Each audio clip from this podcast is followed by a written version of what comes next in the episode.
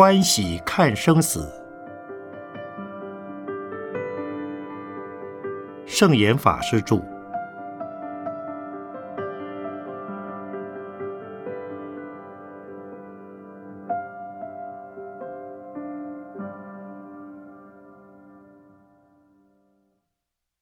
第七章，最后的旅程。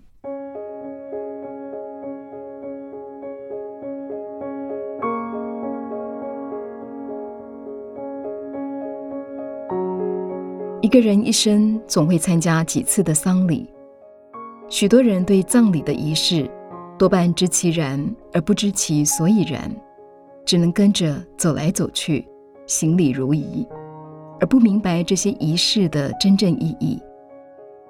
请问法师，佛化的丧礼和民间一般的祭奠仪式有何异同？对亡者所做佛事的真谛为何？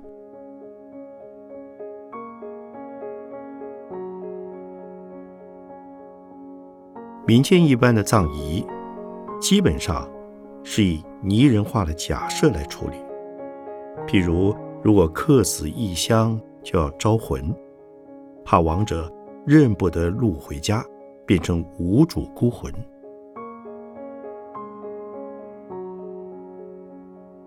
又譬如，中国人自汉唐以后开始有烧冥纸的风俗，后来纸钱越烧越现代化。国际化，不但有台币、美钞，还演变成扎纸人、轿车、轮船、飞机、洋房、电冰箱、电视机等。在菲律宾首都马尼拉的华侨富商，他们所修建的祖坟大而豪华，一如真正的别墅。这些都是把亡者当活人看待。怕他们到地府后无钱花用，无人伺候。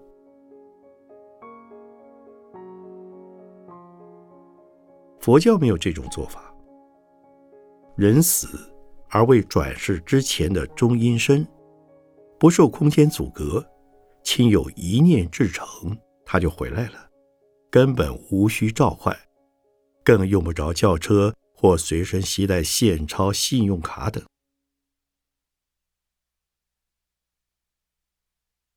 民间习俗一些送亡的仪式，也有不让亡者到地府受苦的用意。譬如过去在大陆，对男性亡者要做过渡桥、破地狱的法事；对女性亡者，则有破血壶的仪规。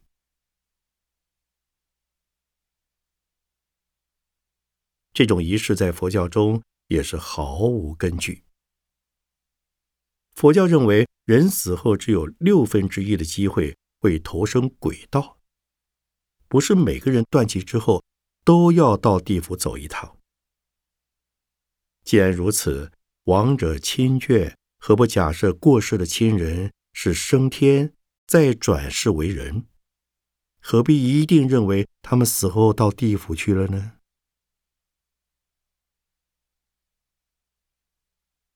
至于佛化葬礼，有一套严密的思考，一般人不太了解，以为佛教中有专门为死者设计的法力咒语，可以有神力救拔亡灵。这是只知佛是利益的皮毛，未明其深意。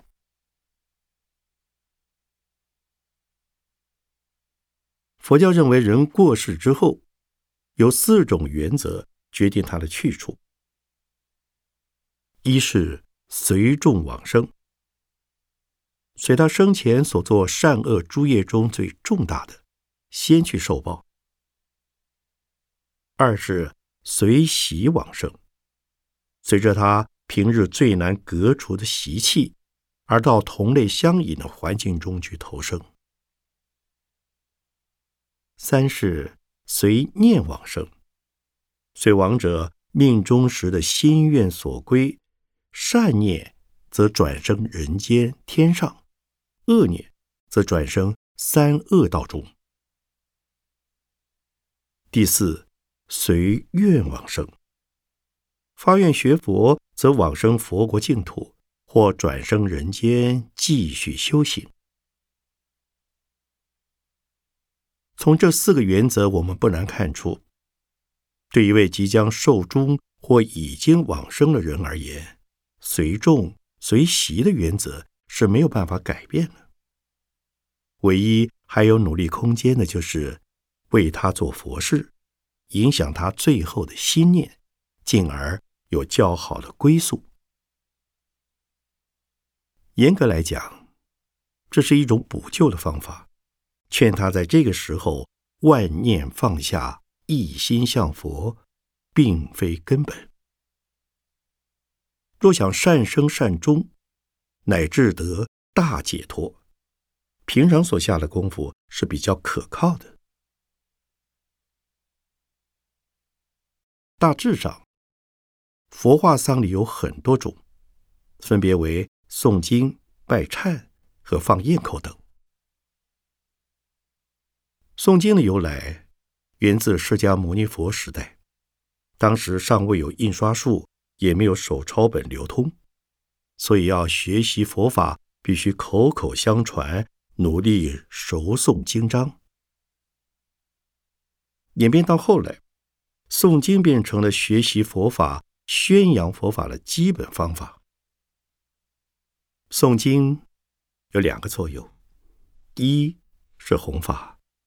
一是把经章的内容要义当成一面镜子，用于简述、警惕自己身口意的行为。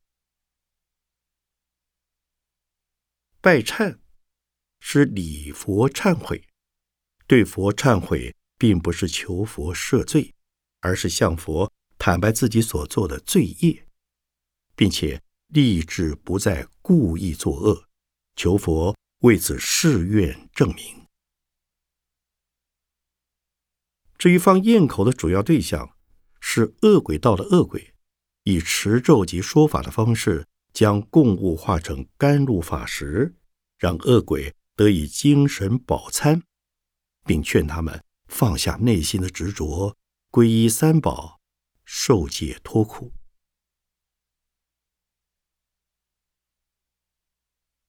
事实上，这些佛事不是专为丧礼设计。在结婚、祝寿、行商、生产时，都可以诵经拜忏，都有不可思议的功德和注意。佛教经典繁多，经忏种类也很多，如何为亡者做最适当的选择呢？目前台湾最通行、最适用的有《华严经》。《法华经》《地藏菩萨本愿经》《药师琉璃光如来本愿经》《金刚般若波罗蜜经》《佛说阿弥陀经》《心经》等。至于拜忏的法门，则有梁皇忏、三昧水忏、大悲忏、弥陀忏、药师忏、千佛忏等。不管修哪一部经，哪一套忏，都是修行。有修行就有功德。丧家若想使亡者受益，一部经忏可以修一天或修好几天，端看各自的时间和财力而定。不管是在生前或死后做经忏佛事，有一些观念一定要理清。我们诵经、礼拜佛菩萨、忏悔，其实是一种布施，不见得有特定对象。在诵读经文、礼拜时，有缘的六道众生都可以一起参与佛事，让他们有机会听闻佛法、学佛及忏悔过错。正因为有布施的功德，亡者才能受惠。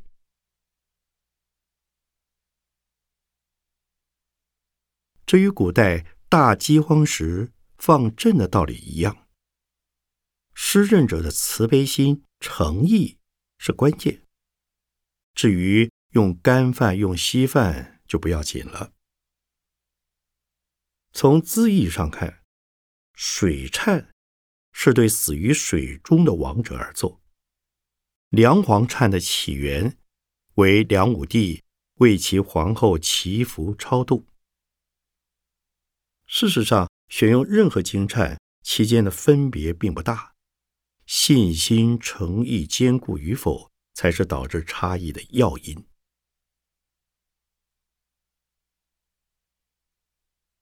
其次，绝大多数的经忏都由僧众主持，但整个佛事的重心应该是亡者的家属。佛教认为亡灵的感应能力非常强，相当于生前的七倍。亲属的心念对亡者的影响很大，不要以为只有出家人为亡者诵经才有用。所以。如果亲人亡故，家属之间不能和睦，反而为处理后事的方式，甚至遗产分配争吵不休，这将带给亡灵极大的不安和烦恼，妨碍亡者往生善处。相反的，若遗族诚心为亡者做佛事，亲自参与，将为亡灵带来莫大的安慰和利益。因此，若不能请出家众主持佛事，家属在家自己用简单的方式诵经拜忏，也很好。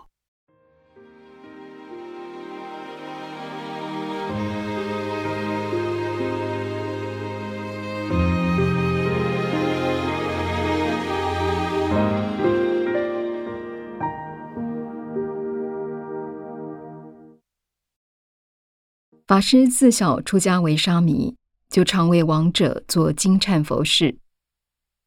而法师在四十年前写了一篇论金忏佛事及其利弊得失，其中有段话：佛事总是要做的，不过理想的佛事绝不是买卖，应该是修持方法的实践指导与请求指导，因为僧众的责任是在积极的化导。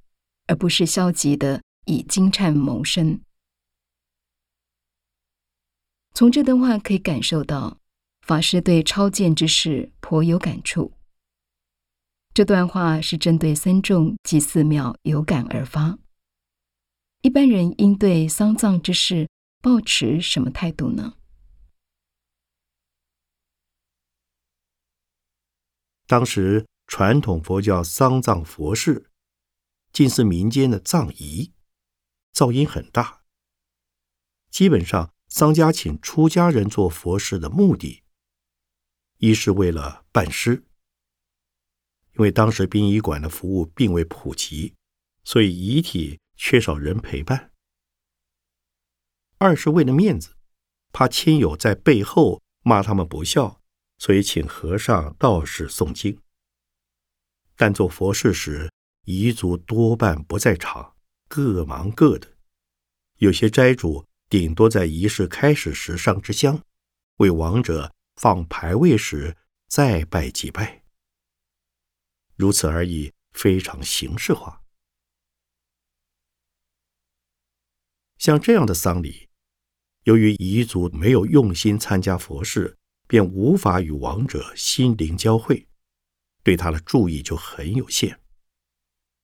更不用说民间所采的葬仪，锣鼓喧天，用扩音器播出哭声，花圈挽联成行。这种看似热闹的场面，恐怕不是为了亡者的尊严，而是为了彝族的面子。如果彝族能用祈福虔诚的心来做佛事，那么相信亡灵会感受到。与亲人心灵契合的安慰，让他往生佛国。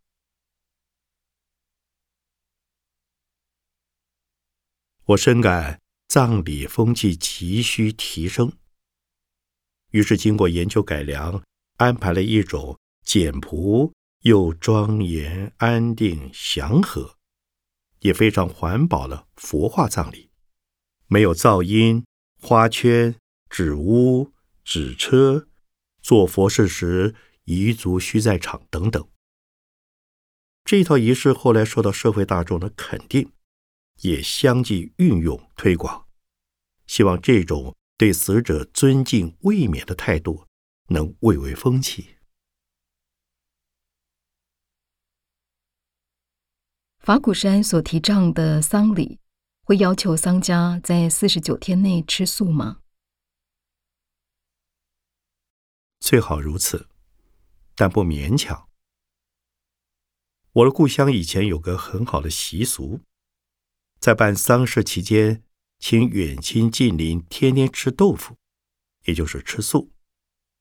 当时在贫穷的乡间，豆腐是很好的素菜，所以乡下话称此为“吃豆腐”。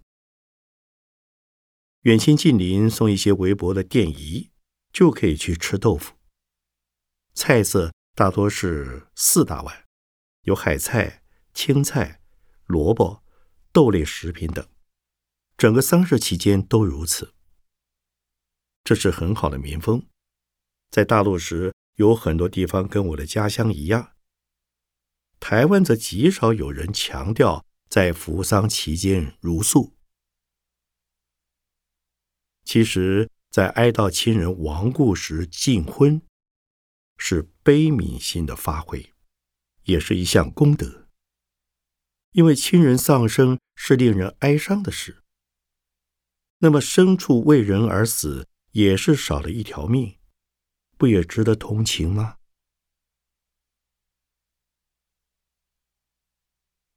因此，法鼓山鼓励吃素，并不硬性规定信众非吃素不可。但如果无法吃全素，最好也尽量少吃荤食。做佛事时可以放录音带代替吗？这要看状况。当一个人尚未断气，神识仍在的时候，假如家人无法陪在他身旁念佛诵经，也请不到人助念时，放录音带是可以的。临终者一样可以听受佛号和经义。一旦人已亡故后，要靠录音带抄借是不可能的，因为录音带里没有用心，亡灵得不到感应。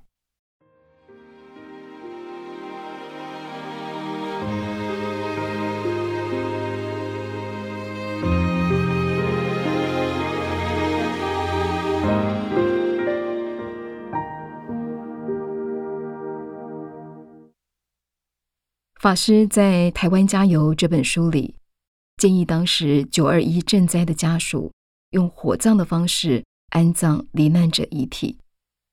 这除了环保因素，是否还有宗教的理由？对一般人而言，火葬是否比较好呢？中国人崇尚土葬，所谓入土为安，而且也讲究阴宅的风水。几年前，我到大陆探亲时，曾见识到西安郊区秦陵附近一幅土葬奇景。那个地方是大众公认的好穴，许多人想尽办法把亲人遗体葬在那里，但土地有限，经年累月下来，发现后来者一层层的埋葬在先到者之上，像盖了一片地底公寓一样，真是。地尽其力了。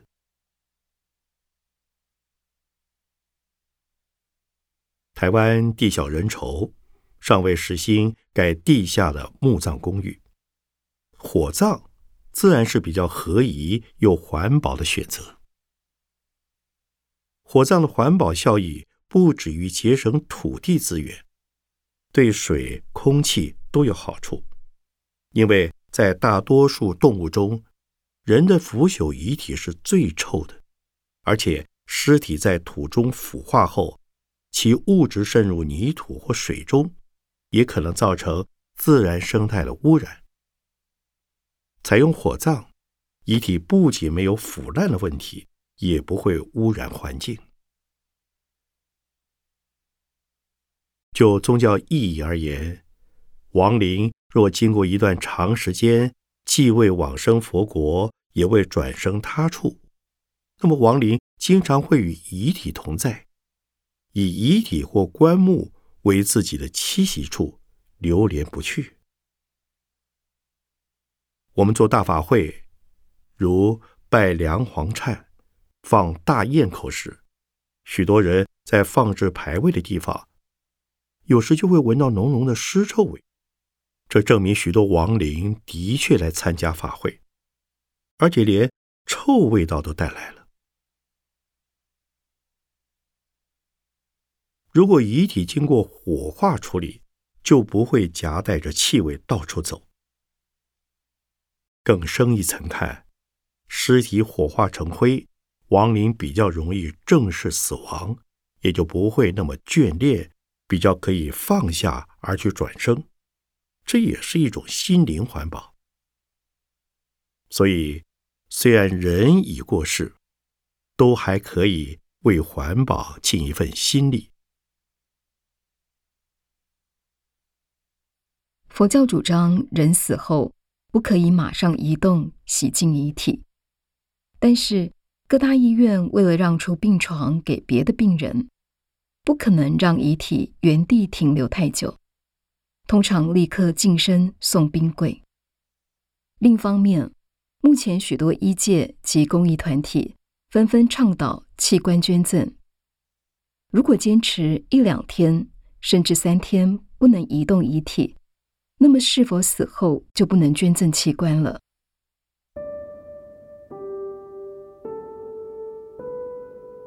佛教认为，人虽然已不能呼吸，没有心跳。医学上判定已经死亡，但他的神智可能还有感觉。如果断气之后立即挪动遗体，担心亡者会感到不适，因而升起嗔怨心。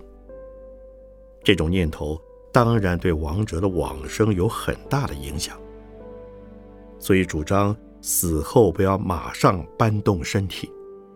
法鼓山一般建议让遗体。要放置八至十二小时，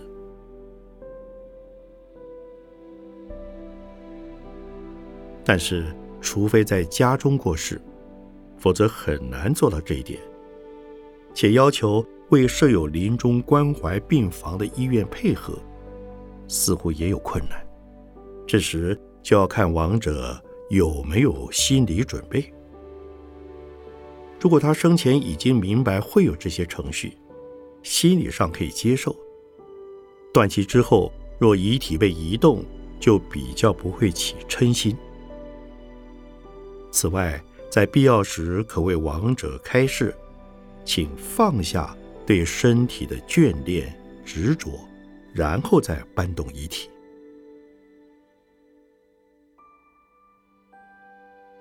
同样的，一个人如果生前已交代。在死后愿意捐出有用的器官或填写器官捐赠卡，这也表示他心里早有准备，所以即使死后有知觉，也会忍耐，因为他出于自愿，愿意舍身助人，如此，则是无碍的。